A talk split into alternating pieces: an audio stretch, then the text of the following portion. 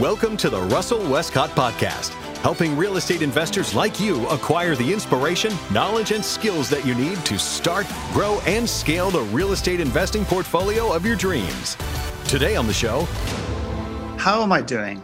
I think the easy answer is to say, okay, considering, or I'm doing pretty well, or whatever. I think the truth is, last week I was genuinely concerned, and I know some of our community were surprised to hear me say this in a call the other day, but I was I was scared. I was really, really, really, really scared for various different reasons that you know I could intellectually cite. Uh, one of them being, you know, 98% of our entire business is built on the back of live events, face-to-face coaching of some type, etc. And uh, obviously, that's you know hugely threatened, and right now more or less shut down. Hey guys, how's it going? Uh, so I'm just sitting here, just actually just doing some of the edits to the conversation that I had with Philip McKernan yesterday. And you know, to be completely honest, uh, after I had that conversation with Philip, it asked him just some of these deep, deep questions, and and I was messed up. I was truly messed up for a couple hours after of just going through and just uh, sitting with. Um, the thought process and sitting with the conversation that we had. And it stirred some things up. It really did. And when you watch this, um, this is going to, so first of all, guys, this is going to be a completely different conversation than a lot of you are maybe have seen or heard or maybe even feel comfortable with. Um, we're not going to be talking about tactical how to real estate and action plans and stuff like that. We're actually going to talk about some really deep core personal work who you are, how you show up, how you interact with people, how you hold space for others, your empathy, who you become in this whole process of real estate. Because I'm a firm believer in, you know, there's one level you can learn is, you know, the tactical how to's and the investing in real estate and how to analyze and how to raise the capital and how to get financing and all the tactical how to's.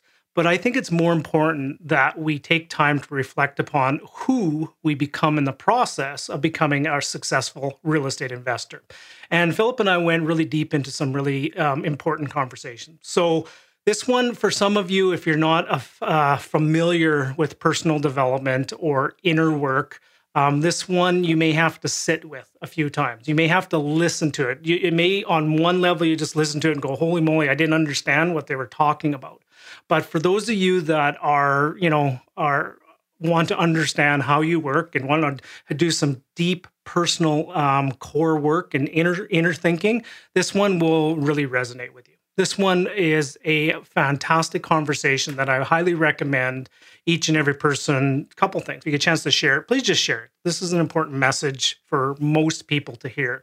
Um, the other is um, to give some thought to some of the questions that we're we're talking about. Now, just as an FYI, was recorded right in the beginnings and right in the heart of the coronavirus pandemic, whatever word you want to use to call what was going on. This was right at the, you know, I would call it actually at the beginning of some things and that's where a lot of the people what people were needing. So sometimes people need two things. They need some deep core personal inner work and they also need some detailed core action strategies. What's the action plan? Let's get after this. Let's get really busy on this. If you start getting really busy into the doingness and the work of all this but you're not and uh, you're building that off of a shaky core or a sand base and you don't have that rock solid foundation. Um, it, that's another dangerous setup there as well. But anyways, I could go on and on with this uh, intro, but this is an incredible message. Highly encourage you to lean into it, and I'll have a conversation with you again at the end. So, Philip, the first and foremost thing that I wanted to just ask you is how are you doing? Um, how are you doing? How is Pauline doing? How are the kids doing? And I have to pass along a big giant kiss and a hug from my wife to each and every one of you. Cool. Well, back back at her. Back at her. How am I doing? I think the easy answer is to say, okay, considering, or I'm doing pretty well, or whatever. I think the truth is, last week I was genuinely concerned, and I know some of our community were surprised to hear me say this in a call the other day. But I was I was scared. I was really, really, really, really scared um, for various different reasons that you know I could intellectually cite. Uh, one of them being, you know, ninety eight percent of our entire business is built on the back of live events, face to face coaching of some type, etc. And uh, obviously, that's you know hugely threatened and right now more or less shut down. Um, but and I'm not saying I'm beyond all of that, But about, I'll tell you precisely. Last Thursday morning, um, I did a workout, and I remember shifting in the middle of that conversation or the middle of that workout. And the question I asked myself is, who am I going to be through this crisis, and how am I going to remember myself? Because if I if I cite our, our focus on being remembered by others, whether it's in our community or otherwise, humanity, etc., um, it's often seeking external validation. And I just said, who am I going to remember myself as? So when I look back in six months from now, Russell, six years or 16 years from now, how am I going to remember how I tackled this human crisis, this human challenge, this human opportunity? And uh, that's all I can influence. I can't control it, but I can influence it. And it instantaneously allowed me to do two things. One was shift into this idea of it's not about Philip McKernan, it's about how many people can I help that I feel are isolated or need some support in this in this crisis. But the, the shadow side of that, the dark side of that, which I've shared with nobody except for you five minutes ago, is I think I've also used that external focus to actually escape my own my own emotions. I've used that, hey, I'm going to help the world to actually escape what I'm feeling. So I need to nurture Philip McKernan tread this time. I need to take some space for me. So I'm sad. Um, I'm a little scared, but way less scared. And I'm genuinely excited. And I think I oscillate between the three, but I'm probably a little bit more on the excited. Talk to me last week. Uh, I'd either be faking it and pretending, or I'd genuinely be scared. Wow. Well, I'll tell you.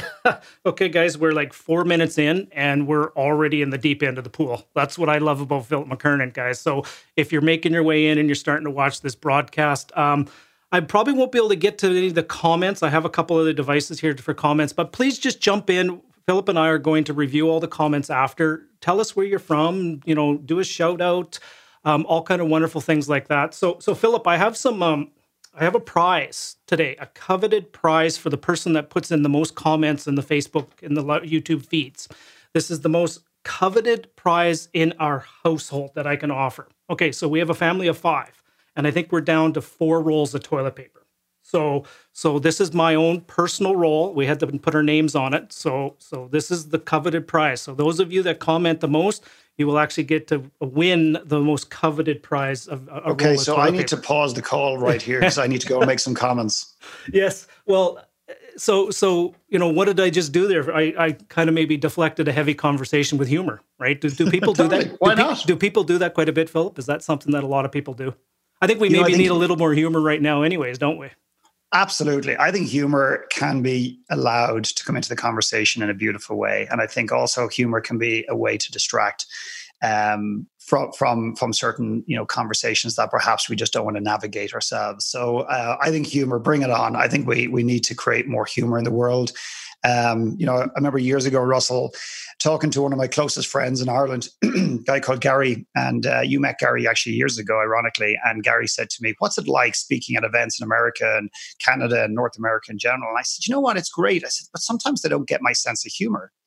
And he goes, "Oh, so it's the the Canadians, the Americans' fault." He says, "Let me just bring you and, and, and give you an insight into something. You're just not funny. it's nothing to do with your Canadian friends and your your U.S. audience." So again, I think one of the things the Irish do probably better than anybody on, on earth, and this is the only thing I'll ever say as it relates to that, is the Irish are good at making fun of themselves. And I think that is a great opportunity for us that do we take ourselves a little bit too serious in life? And can we actually kind of uh, you know almost not degrade ourselves it's different but can we make fun of ourselves a little bit in a constructive funny kind of manner? And i think what it can do sometimes is just takes the little edge of seriousness seriousness out of our life whether it's in a crisis or out of a crisis. Yeah well i know uh, my wife if she's watching right now is probably eye rolling and she's going russell please try not to do your your sense of humor. I know when i i, I try joke in the family and, and their the response is no please just stop stop. No don't. And then and then just actually encourages me to go a little further. So so, so philip let, let me just take a step back here for for the people that are watching today's live broadcast. First of all thank you. This is incredible. You're you're super crazy busy with what's going on and within your practice and coaching and helping others and also needing to take time out for yourself. Some people might not be familiar with who the gift Philip McKernan is in, in, in this community within people that know me that are probably watching this if you were to just give a quick snapshot about who Philip McKernan is, how he helps, and who, who uh, what he does, if you just give a quick snapshot for people. I mean, honestly, Russell, if this was, I honestly think if this was a week ago, I'd had a, I would have had a different answer, maybe more scripted. Um, I think I'm an insecure, secure human being that's had a, a tough ride. Um, I have probably the most insane care and love for humanity that is bordering and overwhelming at, at, at times. I think I've been given an opportunity that the work I do flows through me. I'm not talking about God or the universe, uh, whatever you believe is, you, it comes from wherever you believe. But I do believe that it's universally that there's something that flows through me, and it's not about me. It's not about me and my ego. It's not about Philip McKernan being something uh, that he's not. Um, I think people judge me a lot, and a lot of people are scared of me. And um, I don't think many people, many of those, have gotten to really take the time to know me. And um, my my gift in this world is to be able to see through the stories that people are telling themselves and allow them to see themselves begin to see themselves for who they are for the first time in their lives and begin to create a life that actually is in alignment with the essence of who they are and i think if i had to describe myself in word, one word it wouldn't be a coach it would actually be a guide so if we think about in a mountain analogy uh, a coach will teach you how to put on ropes. A coach will teach you how to, you know, what backpack to wear, how to use crampons, how to use ice packs, etc. A guide is assuming you already know and you're equipped to climb the mountain. You just may not have been on this mountain before.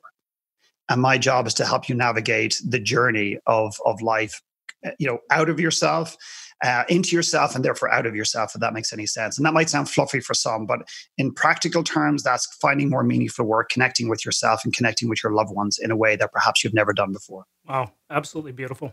So, and you've you actually coined a phrase that I don't think I ever heard before. I've first heard it from you, but uh, sorry if I'm I'm used this quite a bit. Is you actually coined a phrase called soul set. You know, we have a skill set and a mindset, and everybody talks about that. Very few people talk about soul set. Can you just talk about that for a second? Yeah, soul set to me is if you think about our, our mind, which has been given so much, you know, credence and, and, and so much attention in the world, our mind is very, very powerful. Uh, the challenge is that we're using anywhere between three and 10% of our mind, which I think is too much. Uh, a lot of people are saying, wait till humanity evolves to a point we're using 50% of our mind, then we're going to be rocking and rolling, everything's going to be perfect. I think what we've done is given up this human need, need, desperate need and longing to feel, and replaced it by a societal pressure or expectation to think. And soul set for me is actually coming back to our intuition, coming back to emotion. Um, so I, I, use this in the, in the world of soccer. So I work with an MLS team. I work with a pro team in Canada, a pro team in, in the US. And every single one of the players that that want to get better, the challenge they have is they're in their head too much and yet we say that the mind is the place where all the great things happen if you talk about any golfer and you you know golf uh, well more intellectually you're not you're not that good at golf even despite the fact you talk yeah, you talk a great game yeah, you still um, i still have that loony to get back from you I don't know you, what you're you, talking you about. ran anyway, away with out of the country very quickly um, any great golfer in the history of golf, when they describe themselves coming down the last hole when they're winning a tournament, they're actually not thinking at all. It's an absence of thought is actually where human nature is at its most authentic and the cleanest and the clearest it's ever been. So, Soul Set is an opportunity to not sus- get rid of the mind, but suspend our reliant, reliance on the mind and drop into a place of a little bit more connection feeling, allowing people into our lives, not being so guarded, allowing ourselves to process uh, emotions that perhaps we've been holding and traumas we've been holding for a long time, to live more freely with more peace of mind. Because peace of mind ultimately if you don't have peace of mind, it's an indicator that you're off somewhere in your life. Yeah. No. Wow. Um, so I've got a lot of different directions with where I want to go. But before I do that, guys, what I want you to do is if you're watching this, please share it share it out within your channels share it to tag somebody who you think needs to hear a message like this right now guys. I'm here with philip mckernan. We're just having a wonderful conversation here on a friday morning. We've got our waters and our coffees and um, i hope you guys are understanding the value you're going to get from this. We're not going to talk tactics too much. We're not going to talk about the nitty gritties we're going to talk a little bit more about feelings. Now as soon as I said feelings, every guy just said, "Well, I'm gone," right? so, but but here's the thing: is if if you're afraid of the feelings, maybe that's something you maybe need to lean into a little bit more. Um, question for you: a couple questions for you. Have you ever had a St. Patrick's Day like you just had this past week, Philip? No. Uh, well, a few things on St. Patrick's Day. Uh, it's not St. Patty's Day, in case anybody is wondering. Um, St. Patrick's Day is the first time in the history of Ireland, I think, that every single pub in Ireland was closed. So St. Patrick's Day in Ireland was definitely very different. And what we did, uh, maybe it was irresponsible, but we had a socially responsible, at least that's the term we used, uh, gathering in our driveway where anybody could turn up with a and have a, a whiskey or a Guinness and stand you know six foot apart and, and chat. And we had about 20 people outside in our, in our in our driveway. But no is the answer. I've never had a st patrick's day like that in my life before. Now now i know these are truly unprecedented times. And if anybody is telling you they've been through something like that either they were born before 1915 or or they're lying to you. Um, however, you have been through some similar times where you've come from uh, within Ireland and economics. Can you share a little bit about how that is shaping how you're looking at what's happening now? Yeah, we went. Um, one of the greatest economic boom bust stories in the history of, well, modern history, if we want to call it that, is Ireland went from one of the poorest countries in Europe um, to the second wealthiest country on the planet per capita in a space of anywhere between it was something approximately 10 to 12 years which in in historical terms or you know uh, you know economic terms is a bit of a it's, just a sneeze but the speed of it was extraordinary the, the, the, the, the thing that I noticed throughout that time, it wasn't the financial meltdown. It wasn't the financial cost. It was the social invoice, as I've, I, I talk about or refer to it, that we paid as a society during that time. I mean, I love Ireland. So anybody listening from Ireland, I'm not criticizing the country. I, I was there, two hands up, guilty as hell. But what happens when the economy is rocking, when things are busy, it's almost like let's make as much hay you know, while the sun is shining. it's almost like somebody opened the bar and said drinks are free and everyone just goes crazy. And it's almost we can't be fully trusted in ourselves. And when the economy falls off an edge, if we've attached a lot of our identity and a lot of our meaning to growth, to money, to success in societal terms, as it's often being dubbed now, if that is threatened, it doesn't just threaten our bank balance, our investment portfolio, it threatens the essence of who I am as a man the essence of who I am as a father, the essence of who I am as an individual navigating this this world, whether I'm a man or a woman. So it it takes us it takes us from the knees when in fact it shouldn't. We become too reliant. Strategically, I think we you know the financial piece maybe we just don't put enough cash away and we we we push ourselves too far. Emotionally, uh, we just leave ourselves very, very, very exposed. So we have we have and absolutely what you said. We have experienced unprecedented a collapse in, in, in an economy, real estate off the edge of a cliff, not a mountain, not a hill. It didn't bounce down. It went off the edge of a cliff. The lights were literally turned off. I'm not suggesting it's going to be similar, or because this is new landscape for us, um, for sure. Wow, and and it's almost like you know whatever you have your calling or a, a higher power or spirituality or whatever. It almost like humanity was was has been put in a timeout guys, let's just take a time out. Let's take a breath. Um, you know, irony, I, the irony is, I posted this today on Facebook, is never in the history of that I'm aware of have we, as a society and humans, been so galvanized around one thing, right? Mm. And but never have we probably ever felt more isolated and alone than we are right now. So it's it's one of the biggest paradoxes you will probably ever see is we're all galvanized around something and everybody's talking about it, but we're actually just kind of alone and isolated in in that as well. So maybe just touch on that a little bit, Phil. Yeah, I mean, I said to a group the other day, and this is something I haven't said publicly, partially because, like everyone else, I'm afraid sometimes of speaking my truth because of the of the of the backlash. But regardless, I'm going to say it again now. And I said it to a small group of clients I work with on an ongoing basis. And I said, I think to some extent the universe has presented us this in order to slow us down so we can really t- assess and look at our lives. And I say this with love and respect. I know there are people literally dying as a result of this virus in different countries around the world, in Canada, I'm sure, and in the US. And there's going to be probably more.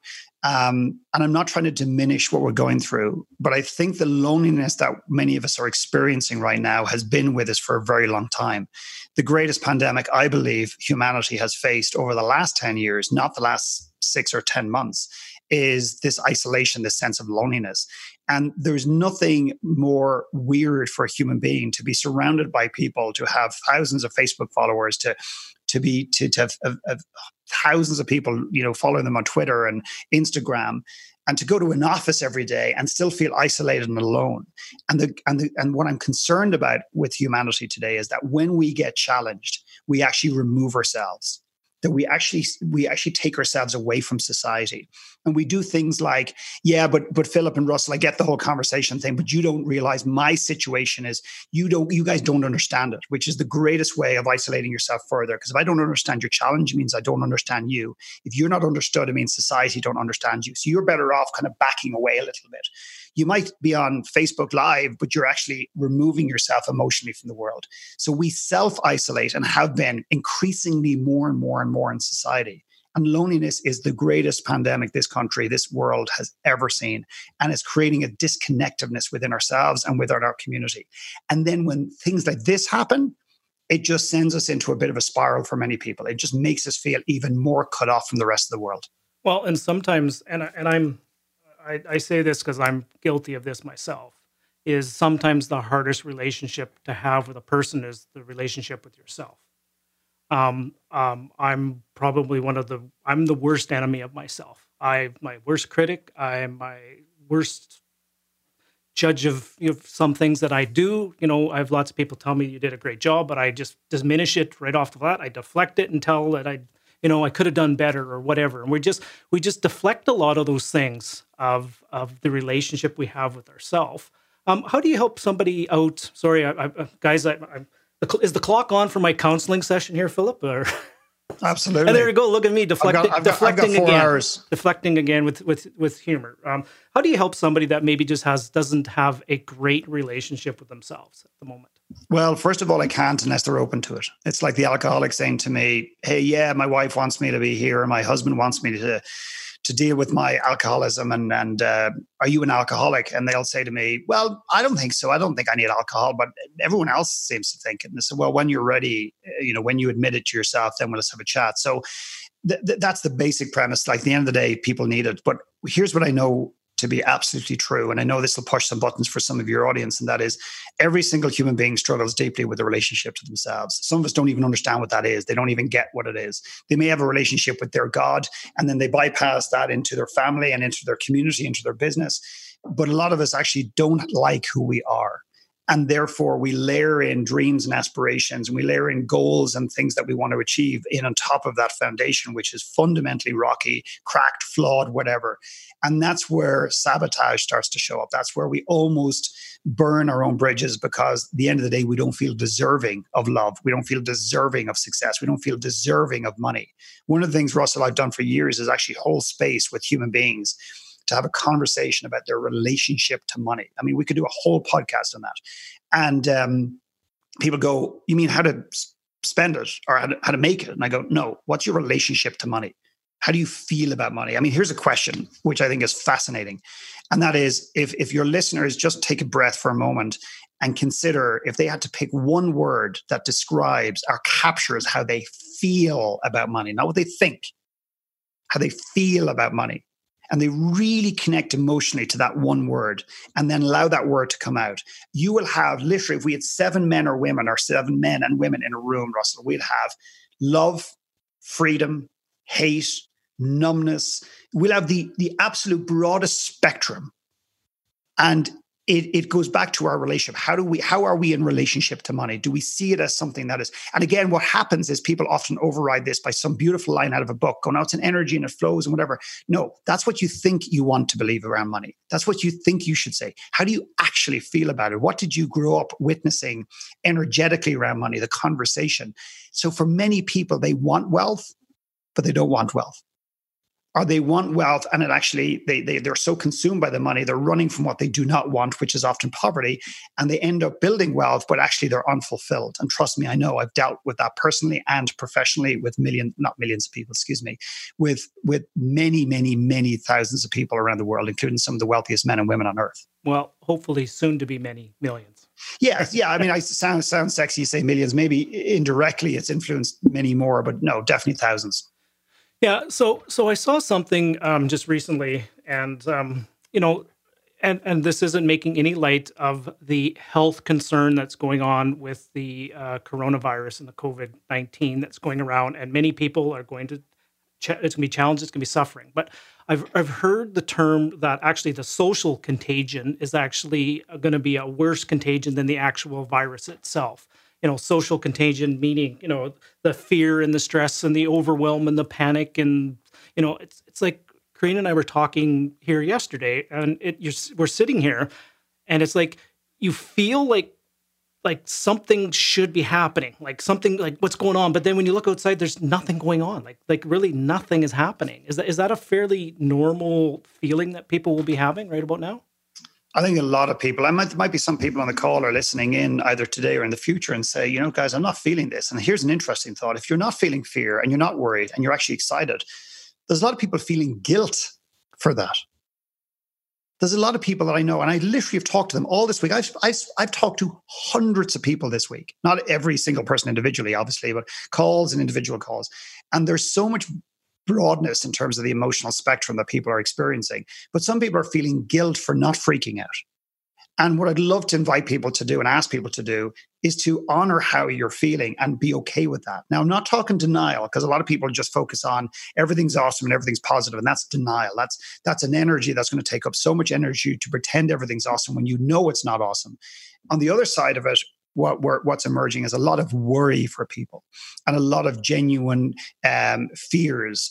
But what I would present to you and everybody else is that those worries and those fears aren't because of the uncertainty around the current crisis in the world. They're not around the, the virus that is that's sweeping the earth. It, that's triggering a fear. It is triggering a worry that has been around for a very long time. And I, I, actually pulled up a quote, and I tend not to use quotes necessarily. And that is a quote from a, a psychoanalyst who was born in the uh, late 1800s from the United Kingdom. Uh, Donald um, Winnicott is his name the catastrophe you fear will happen has already happened. The catastrophe you fear will happen has already happened. So you asked me earlier on, Russell, have I experienced something like this before? And the answer is yes and absolutely no, because it's unprecedented. But here's the thing I didn't share earlier on. When I was on that treadmill, and I was doing that workout, the other thing that emerged for me is I went beyond the fear. I asked the question behind the question. So, for example, what am I afraid of? and then the answer is uncertainty or, or failure or a lack of money or, or whatever and then i said okay be courageous go deeper what is what's beyond that what's behind that what's under that what's what's the thing i don't want to identify and again not to diminish what's going on in the world today but actually what came up for me was it actually brought me right back to a day where i was humiliated and the rug was pulled from under me and I was left on my knees wondering why why am I even bothering in this world? And I won't get into that story right now; it's not relevant. But the the uncertainty in the current climate brought that emotion up. So it's an extraordinary thing to imagine because if we can start to separate these older fears that are reemerging or these older worries that are reemerging, what we can start to do is actually separate it and tackle it and in that process, what will happen is the current climate won't be as insurmountable. That's number one. And if you don't mind, I want to expand very quickly. Yeah, please take your time. Yesterday, I had a coaching call with a group. Um, it was yesterday before I can't even remember. But anyway, one of the men said, I'm feeling a lot of anxiety. And I said, Great.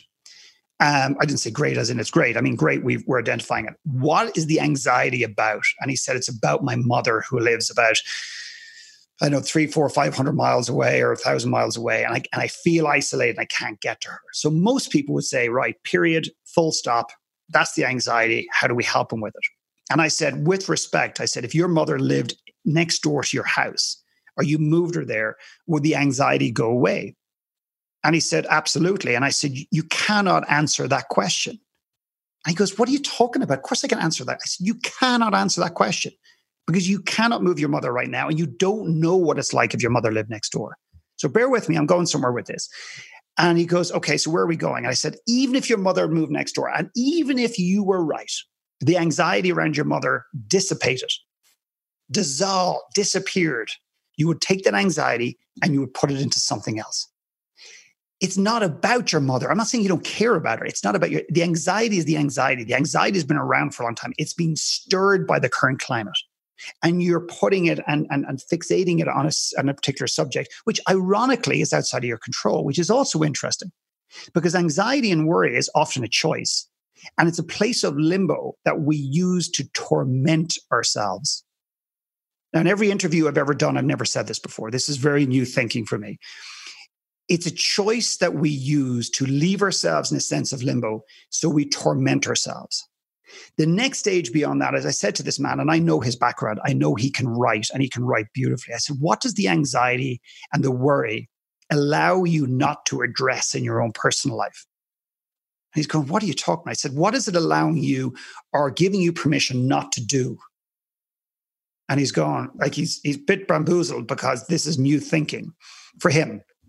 And I said, So when was the last time you wrote something? You actually sat down and wrote something and published it into the world. And he said, I write every day. I said, I'll ask my question again. When was the last time you wrote something and published it into the world? He said, three, four months ago. I said, the world needs your writing. And right now, you're wallowing in this anxiety and this worry, and you're not getting to the thing that is your gift and your opportunity to help humanity. So, for all of us, there might be some genuine worry and anxiety, but how much of it is is is unreal, and how much of it are we using so we don't have to make choices and changes in our own lives? Wow. okay, guys. So once again, I'm here with Philip McKernan, and um, we're having a wonderful, courageous conversation here. By all means, please share this out to people that you might need to feel that they need to hear this, guys. So that's one of my only asks. We're not charging for, there's no charges, there's no emails, there's no nothing. All we do is, all we ask is that you just share and pass this along to, to other people. Um, Philip, you, have talked an awful lot about, um, um, you know, I've I've had the the pleasure of knowing you for a long time. You talk an awful lot about intuition and gut feeling, and a lot of people, you know, everybody on one level thinks, yeah, my intuition and trust my gut and stuff like that. But people don't really maybe know what that means. Like, can you expand on intuition a little bit for us? Yeah, it's it's more of a feeling. It's more of a sense of, um, and it's not fear based, and it's not driven by anxiety. It's a, it's a, it's a deeper feeling. So, for example, I had a, a case of this, or an example of this, literally this morning, where my wife you know, we were talking about these little kids who want to come over to our house who are literally literally directly across the road and is it okay and everything else and we were talking about well you know their parents out and are we being socially responsible and all this stuff. And my wife then said something very interesting. She said there's so much confusion in, in, in the united united states. There's a lack of, of leadership and, and, and, and clarity of messaging coming from from the top down. And she said yeah i just really want someone to kind of like the, the local Boulder municipality or, the, or, or, Colorado where we live or the United to tell us what to do. And I said, no, no, no, no, no, no, no. That's you disempowering yourself, and that's not you. You know exactly what you want to do, but you're looking to somebody else. You don't have to take responsibility. So it's a it's a little example of that. A bigger example of that, which I may have shared with you before, Russell, is the girl who came to a workshop. And long story short, when I asked the room, I said, Why are you here? She jumped up and put her hand up and really wanted to tell this story. And I said, Why are you here? She said, Well, my life is turned upside down. I've had my the rug pulled from under me, my heart ripped apart because my husband cheated on me in the most horrific manner. And she had this incredible, dialed in victim story with respect. And, and bear with me for a second in case some of the listeners are rolling their eyes and saying, you know, and I looked at her and I said, And did you see this coming? And she goes, Are you kidding? No one saw this coming.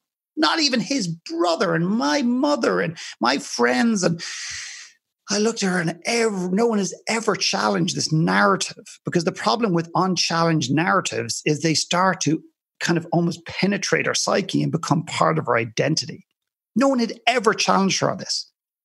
And I said, I don't believe you. I don't believe that you didn't see this coming. I don't believe someone as smart and as intuitive as you didn't smell something. And she looked at me, and I'm telling you, she was shaking, vibrating very slightly. And I could feel the anger coming straight from her eyes right into mine. And I said, Does that piss you off? She goes, No, no, no, no, no. She was so angry, she wanted to rip my face open. And I looked at her and I said, Well, with respect, I feel the anger. Let's name the anger that's going on right now towards me. And let's see what lies just beyond that. And then she dropped her head. And as she lifted her head, the mascara was running down her face because the tears were pushing it down. And she looked at me and she said, I knew it the day I met him, and I knew it the day I walked down the aisle. And the beauty about that story, because there is beauty in the story, is that not have I just opened the possibility for her to see it differently, to take her part in this, to begin to see that she actually betrayed herself first before she was betrayed by somebody else. She ignored her intuition, she ignored her gut. And I'll tell you why she ignored it. I'll tell you exactly why. And this is such a human condition. This is such a human flaw to some extent, is that we get so attached to an outcome that when we get attached to that outcome, it often defines our path. Now, it's a big difference. I'm not talking about then setting goals or having any type of intentionality or any types of dreams and aspirations are wrong. What I'm saying is have a dream, but don't be attached to it. It's that lack of attachment defines who we are, or the attachment defines who we are. So let's imagine for a moment that this little stone here, it says actually, ironically, be brave. Someone gifted that to me. This little stone here represents an intimate relationship in my life. I'm just going to stick on the same the same theme. That I'm a guy and this represents the perfect girl, whatever that is. And I, or I'm a woman and this represents the perfect man. But the challenge is that I'm missing one key step. I'm almost saying that I have to have this in my life in order to be defined. I have to have this in my life in order to be complete. Okay. Jerry Maguire, the movie You Complete Me, that that corny, amazing line, depending on your perspective. My wife doesn't complete me my wife gives me a different angle, a different opportunity. It, it stretches me into it. Just my wife doesn't complete me because what I'm saying then is I'm I'm I'm not complete without her. You know, we we joke about this, Russell. But either you or I, the world, say, "Oh, my better half." My wife's not my better half. Most people would say she is. She maybe she's a better person than me. That's different. Because if I break up my wife, not just am I am I on my own, but my better half is gone. So I've I've got the shitty half left. So the challenge is the attachment. And, and this attachment, replace this with real estate, replace this with wealth, replace this with financial freedom, replace this with love, replace this with, with connection, replace this with anything. And the problem is when you are so attached to an outcome, you ignore the red flags on the peripheral because you need this too badly. This woman chose the wrong man because she was too attached to a particular outcome. Now I know this might be off the off the topic a little bit, but it's part of the reason that we're we're feeling so disconnected now is because we are so attached to control. Yes, I use the word control. And by the way, you control freaks out in the world, of which I'm partly one of, you know, partly control freak-ish. Um, this is going to test you beyond your limits because now the lack of, of this control that you thought you had, which was an illusion, is being rattled to shit and back. And what you're probably going to do is you're going to get busy. That's the worst thing you could do. It's the worst thing on earth you could do is just get busy. And all you do is spend these eight or 12 or six months or eight or 12 or six weeks. And all you do is you get busy doing shit. And when you go back to life, you look back someday in the, in the, in the future and go, wow, that was an unprecedented time. Did I use that as wisely as I could? And wisely meaning, did I just take space for myself to connect or reconnect with who I am, what my dreams and aspirations are, etc. Wow. Wow.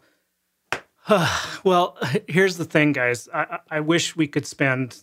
We're not we're not finished yet, but I'm just gonna I'm gonna put a, a context and a frame around this for a second. Um, I wish we could spend years with Mr. Phil McKernan. We're doing some deep, heavy questions, some deep interpersonal work that is literally is a lifetime practice for each and every one of us. And um, in an hour conversation, I know we're not going to do it 100% justice, but I think one of our intention was was just to get people to think, get people more importantly to feel, and get people in starting a conversation, if you will, right? Um, speaking of conversations, Philip, um, how were and I know there'll be probably lots of people that are watching this that are, are, are parents and there's children and people watch, you know, the kids typically will be watching us and how they how we handle this as parents. They might model when they have their own challenging times down the road too. Um, how are you having how would you recommend people have conversation with their kids? If you're feeling anxiety if you're feeling fear if you're feeling joy allow your kids to experience it. So i sat our kids down the other day and i said listen guys i'm scared. And i looked at my and i i looked at my eight year old russell our little girl called maggie and I've I thought I saw her scared before, you know, with movies and like Harry Potter moments and Lord Voldemort coming in out in the screen and she's snuggling up beside me. And I looked at my little girl who's eight and I saw real fear in her face the first time ever because her dad was scared. Now there are some parents out there that would say that is irresponsible and it is the wrong thing to do to put that type of responsibility on my on my child. I'm not putting responsibility on my child. How she chooses to accept that is her journey. What I'm saying is what I'm allowing my children to see within reason is how their dad is actually feeling you know, we live in a culture whereby we often feel that we need to protect our children from, like, we don't argue in front of them, we argue behind closed doors. We put cotton wool in the corner of every piece of furniture in the world. And what we think we're doing is setting themselves up. I'm not asking you to to allow them to be hurt and to to to to be to be um, you know kind of uh, you know irresponsible but allow your kids to see your truth allow them to feel your truth because here's the thing i know about people and, and humans and how we adore our parents or look up to our parents in many cases is that we look up to our parents we see them almost like hero like they're almost infallible. They're almost like nothing can shake them. And what happens is if we don't see those shaky moments we don't see the vulnerabilities in our parents we we automatically as kids begin to believe that that's normality so therefore, I have to be strong and I cannot be weak and I cannot show any type of weakness. And yet we expect our kids in turn to open up to us about bullying, about their self body image and about the worries and the anxieties we have. So be be the person you want them to be. Allow them to see your vulnerabilities. That's number one. Number two is bring them into the conversation about how we can make an impact. An impact is not about writing a book, running a blog, um, you know, building a you know a, a massive you know real estate portfolio. It's not about that leadership and giving back an impact is about you know the neighbor. So what we did the other day is we sat down and we wrote a letter and we brought the kids into the letter. And the letter went out to 30 houses either side of our house here. And, that, and the letter basically said in this interesting challenging time if you find yourself isolated because of the virus and you cannot leave your home and you cannot get to the grocery store or the drugstore or you cannot walk your dog please call on us to, and we'll support you assuming that we're not isolated ourselves ps and we walked up and down the street delivering this with our kids. Now, is that going to change the world, Russell? No. But is it going to change the world in this little environment here temporarily? Yes. And is it going to set a precedent for our kids to know that they, it's the small things in life that actually, actually make the biggest difference? It's not the best selling New York Times bestseller book that comes and goes. It's the small things and it's how it makes you feel by doing that. So that's what we're doing. It's not perfect, but that's what we're doing. Well, if enough people do that, it potentially has a chance to ripple right and that's yeah. how it starts and um, i saw that post i know my we we love the post and things like that if uh, guys if you ever do jump into philip's facebook post or or maybe i'll share it out or whatever but it was just a brilliant letter and i highly encourage each and every one of us to do that like if you really truly think about it you know if we all do 30 houses you know we truly can make it uh, it can make a difference right um, and it changes the energy, Russell. It, it gets it it it diminishes the fear. It, you you're suddenly you feel like you're you're being not just proactive and busy. That's not what I'm talking about. But you're actually doing something productive for well, the world. And here's what I would challenge. And some of you may say I'm crazy. Some of you might not. But I would challenge that most people within 30 houses of their house do not know who the majority of the people that are that even live there, even know their names, or have even said mm-hmm. hello, or any of those kind of things. So. Yeah. Right. So, so speaking of that, um, actually, a perfect segue into the next conversation I wanted to talk about. Um, Philip, I've I've heard the term, and lots of people use the term, and lots of people have used this term called holding space, like holding space for other people, things like that. Um, it's how do you define that for people, like a holding space for another? And then I do have another line of question I want to get down. Yeah, for me, I think it's probably one of the most sacred things you can do for another person. So some people will talk about sex, some you know, uh, you know, intimacy or massage or or whatever. To me, one of the most intimate, beautiful, vulnerable things you can do for another is to hold space for them. And holding space is not just holding space to listen to them; it's holding space to hear them and and this is not a coaching technique or any of that stuff. I think a lot of the coaching techniques out there are nothing other than techniques. So it does not mean they're not useful.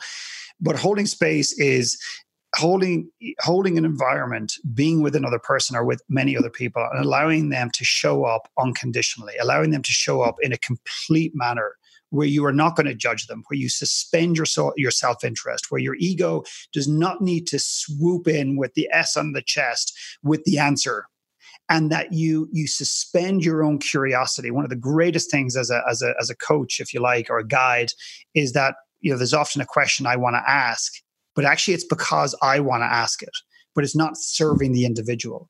And that you're allowing the person just to share and to be, and you're going to connect with them and feel what they're feeling and, and, and just let go of the need to help them almost.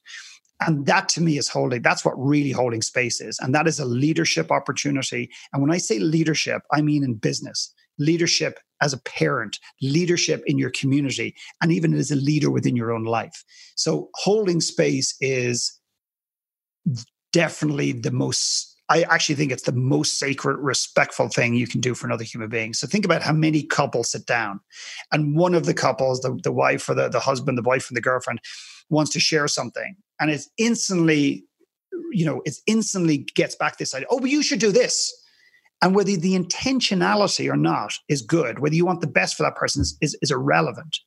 Just holding space and allowing the person to share what they share is enough for them to realize what they're sharing and almost find the answer themselves. So here's the bigger thing is when you constantly give give solutions, which is is more your ego than you think. When you're constantly giving people solutions, you're actually depriving them of the opportunity, depriving them of the opportunity to actually find the answers themselves and to grow, which is a bizarre thought process. When the dust settles, Russell, I've decided what I'm going to do for the rest of my life. And for the rest of my life, apart from sport, which is an area my job is actually to be the guy that's behind the leaders. I want to sit behind leaders. I do not need to be the front facing guy. And this is not just changed because of the virus. This was coming for certainly the last six, eight months of my life. And I've realized that actually my ego wants to be out front. My ego wants me to be the keynote speaker. My ego wants to have the answers. My ego wants me to be the best coach in the world. But if I want to serve humanity, I've got to be behind the leaders who are going to go out and change the world. That's the role for Philip McKernan. I was the guy who never wants to be in the public domain. And then my ego started to kick in and say, Hey, I want you to be running up front here. I want you to be the guy in lights. The truth is, I want to be behind here, not hiding. I just want to be behind here, pushing humanity forward with the greatest leaders in the world who are going to change people's lives, whether it's one or million at the same time. It doesn't matter. Wow. Brilliant. Beautiful. Beautiful. Uh, so, so just a, on the same vein of that last conversation question is, you know, after, you know, however long this takes and flows through the system and whatever, you know, the, you know, we're truly in uncharted waters. Um, like what are some, some practical ways of how like and you know many people that are probably watching this you know we're in the, the real estate space we're we're rental housing providers and we have a you know as, as much as we say we have a responsibility with the housing we provide to people our tenants and our clients and our customers and some of them are going to be having some really challenging times. How, how would somebody hold space for somebody going through a certain challenging time? And and some people some people go on one side and they go well i'm not going to let them walk over me. Business is business and get out. And other people will be just too too maybe too soft. Like what what would you suggest there for for people watching today yeah, well, the number one thing is I think you need to separate the two, the, the, the man or the woman from the real estate. And again, that's that's a point I made earlier on, but it's critical because if you feel that the real estate or what you do professionally is the essence of who you are, if this goes south, this goes sideways, this goes north, this stays where it is, whatever happens, it's going to bring the volatility into the soul of who you are. So it's going to take you down, or with it, it's going to drag you. So you need to kind of separate the two, if you like. Um, I mean, on a very practical level, you got to make you got to make some hard choices. I mean, I would start, you know, making some real practical savings right now. We have, as of last week, we we made some real tough decisions in our business. We contacted all we're contacting all of our vendors and saying hey we're paying you $100 a month for the video service or the audio service or the this service um, we, we, we want to cut it back. So we're being proactive. We're not going to be basically forced into that in the future.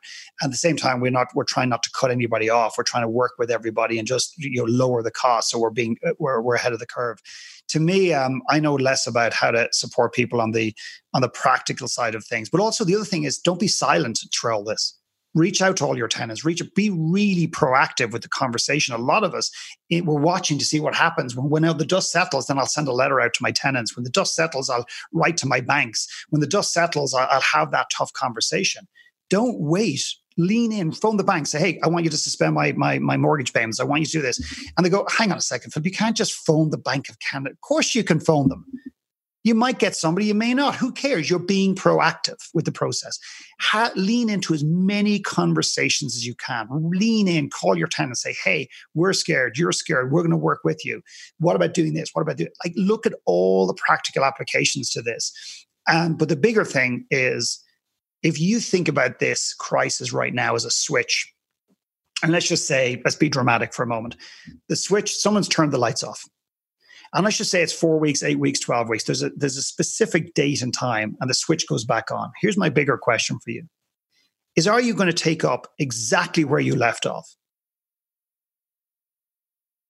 Or are you going to reimagine some part of your life? I think this is the greatest time in humanity to reset and to reimagine.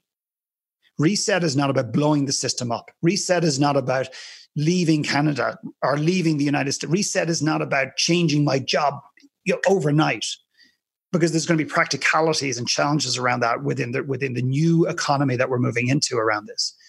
But resetting is just resetting our focus, resetting our imagination, beginning to reimagine who we are. And the challenge with reimagining, Russell, is that if I've been in real estate my entire life, or if I've been in, um, I've been a carpenter my entire life, if I've been a postman or woman my entire life, when you start to reimagine, it's very hard to look at your life outside of the things that you've done and the things that you know. We think about everything has to go through the talents and the skills that we have learned. Well, with respect, I disagree. I can't possibly not be an accountant. I've just studied for six years. Well, I disagree. You might do something that you you you you that has more meaning and and and and connection to you, and then suddenly you realize, oh my God, I didn't realize my accounting was actually going to help me with this thing. So you might decide to, to change the real estate, you know, portfolio or strategy. For a lot of people, I think what this is going to do is going to put them in a position where they've known they needed to do things for years. They chose not to do it, and now they're feeling a bit more exposed. And then they double down and say, therefore, I cannot change it in the future. And with respect, I disagree. Yeah, and this could truly turn out to be this time right now could be the greatest reset button that's ever been uh, created for us. Like, and you know, think about it for a second. Is and I heard this the other day when I was listening to some of uh, my favorite podcasts, and that was, you know, sometimes during this time you may have to let things go. Sometimes during this time you may have to actually let, sorry for the, the analogy of death, but you may have to let some things die within or having that. But in all great stories, in all great journeys, in all epic journeys, um, sometimes you have to have a, a death of something in order to transform into the next thing the butter to you know the, the, to the caterpillar to the butterfly to you know to Luke Skywalker to being you know the hero to you know Grease and uh, mm. Olivia Newton John becoming you know the other person right so every time you have to have a transformation in order to have that that happen and um, the other point I want to make here before we maybe start wrapping up here too is I, I 100% agree that you need to start having these conversations. I started having some, these conversations uh, eight days ago because um, I just knew that we just need to get ahead of it. I've been through this before, and I the mistakes I made in 2008, 2007, 2008, 2009. I during this time started to withdraw. I played small. I did not help enough people. I did not step up. I deflected. I distracted myself. Everything you said, I did that, and I've been through this. And I asked myself this time now, what can I do? Like, what would I do? And I say, you know what? why don't I do the opposite of everything I did 12 years ago? right. Yep. And uh, so just leaning into the conversations, and this is one of the conversations here. You know, 12 years ago, I would have not reached out to someone like Philip McKernan, let's have a really deep conversation and share this with people. I would have just said there, everything's wonderful, everything's fine, how's it going? Better than, you know, and I put on a mask and just pretended, right? Yep. So, yep. so I think this, and that's the other thing is not just where can you help somebody, but where can you ask for help? You know, we've got so many, and with respect, it's not just the men in the world; it's the men and the women. We are no. We. I asked somebody the other day. I said, "How how how how hard is asking for help? How good are you asking for help?" And he said, "Not so good." I said, "No, you're completely and utterly shit at asking for help." And he laughed. He goes, "Okay, fair enough." We, and, and and it's so interesting. And the people that don't ask for help are the very people that will help somebody else. But we're actually again depriving and and denying other people this opportunity to help us when they want to. How many of us are actually, I'm not talking about reaching out to 50 people and saying, hey, I need help, I need help. And then we get on the phone, I don't know what it is, I just need help. That's that's a different, that's just attention. That's somebody who just needs oxygen in the world because they weren't hurt as a kid. And by God, they're going to be hurt as an adult. And that's not productive. Okay, so when people reach out to me and they ask me a question on a coaching call, I say, okay, so and they start rambling about the 1960s. Okay, okay, excuse me, what is the question you were going to ask? Oh, yeah, yeah, yeah, yeah. Okay, and then it gets down to the question. So, are you helping somebody else? One other person doesn't have to be 10,000. And are you asking for help to some extent with somebody? And if you're not asking for help, I think it's selfish because you're you're you're depriving the world of an opportunity to help you and you're holding on to your stuff and by the way if you're feeling anxiety and you don't think it's emerging in your home or it's emerging with your kids and that you no one sees it in, and, and in you the, the, the, there's nothing more exhausting than holding something inside nothing more exhausting on earth than holding something outside or wearing a mask and pretending everything's awesome it is beyond exhausting number one number two is your kids see right through it so take the mask off within reason. I'm not asking you to download in your children, your family. I'm just saying take the mask off, set it aside, allow yourself to feel the emotions you're feeling, share with people around you, not to dump it on them, but to share it. And then to allow yourself to lift out of that and be more proactive in the process. We, we, we again, Russell, we isolate ourselves in, in the in the economic uh, meltdown that we're both referred to in different ways the amount of people that didn't share, didn't open up, didn't talk to their loved ones, didn't go and have therapy, didn't talk to anybody and it ended up internalizing itself as a physical weight that we put on uh, manifesting in physical breakdown of our bodies and our problem. Oh no that's just my back. That's nothing to do with stress. Well it's everything to do with stress. And even turning into things like cancer mental you know just exhaustiveness. When we came out the other end of that people were broken. People felt like i have nothing left to give. And with respect, you don't have to be like that. Don't be a martyr. Most people would rather be right than happy in this world. They'd rather be right than happy. And I see it every day right now. Oh, this is just a, the government did this.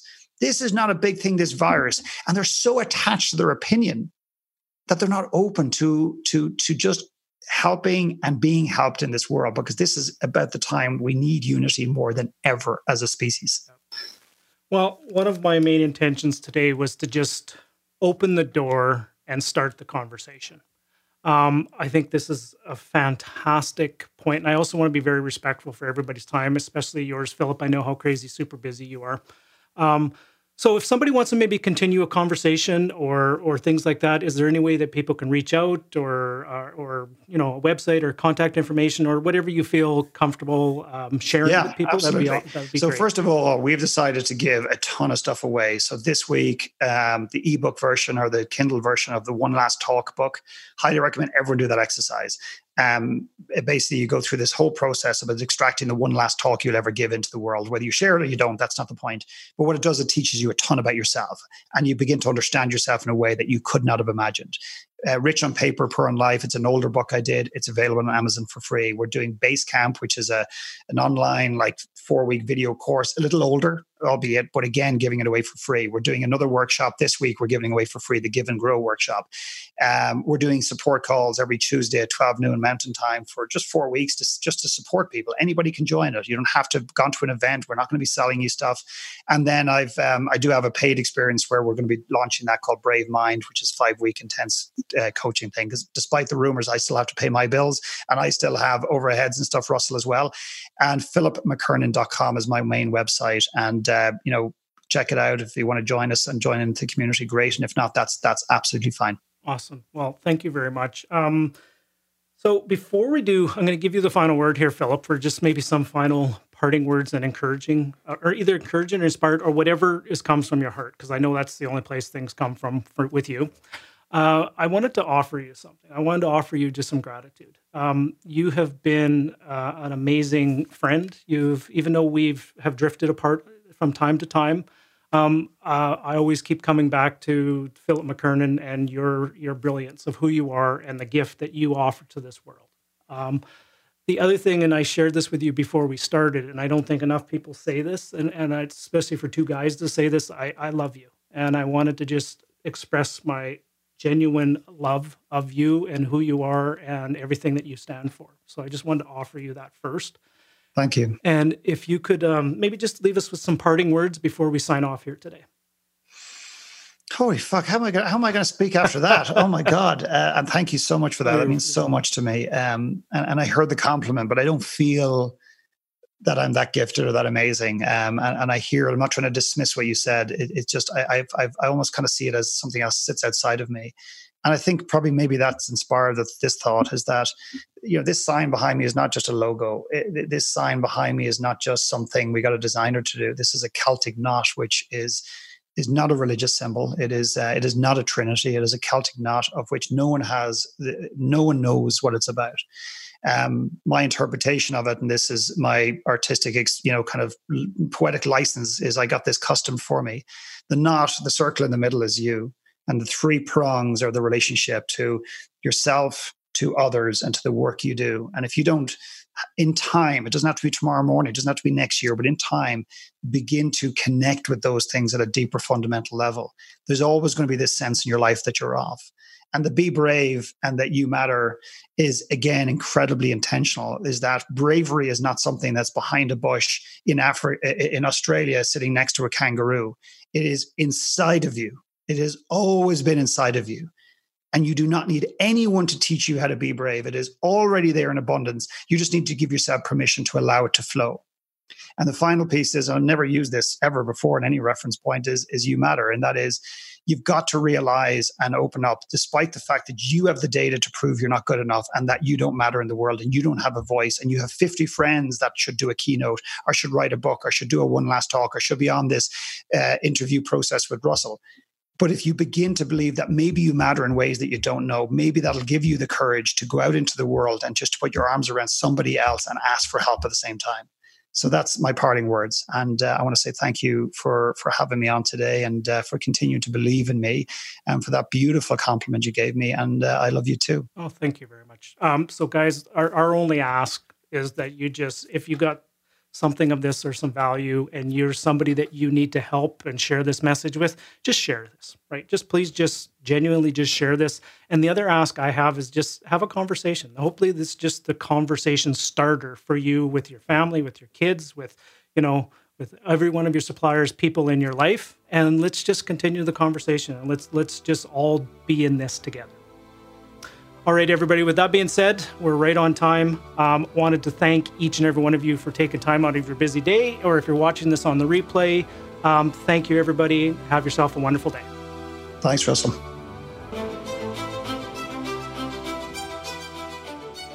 Wow wasn't that uh, an incredible, wonderful conversation that um, I had? You know, I, I, made the comment a couple times is that Philip McKernan does have a, a, gift. He has a true genius when it comes to dealing with people, seeing right through people, asking the really tough conversations, and just sitting with it.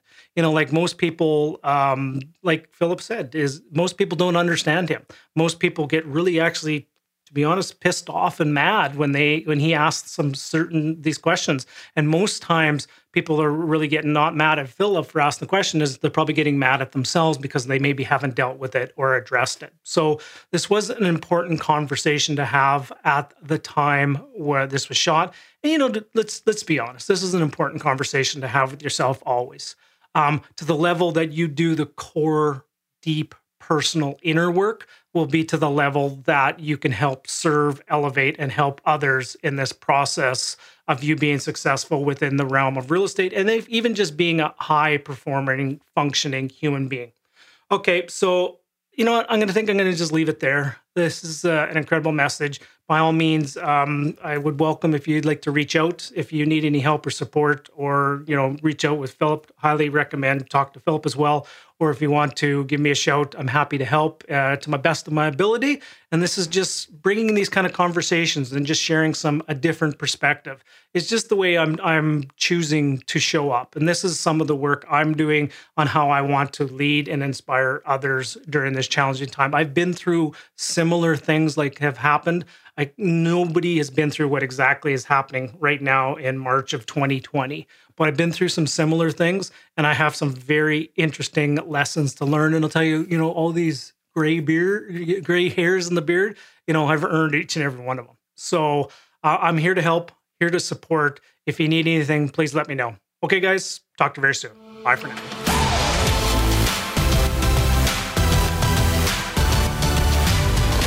Thank you for listening to the Russell Westcott Podcast. Before you run off, could you do us one final favor?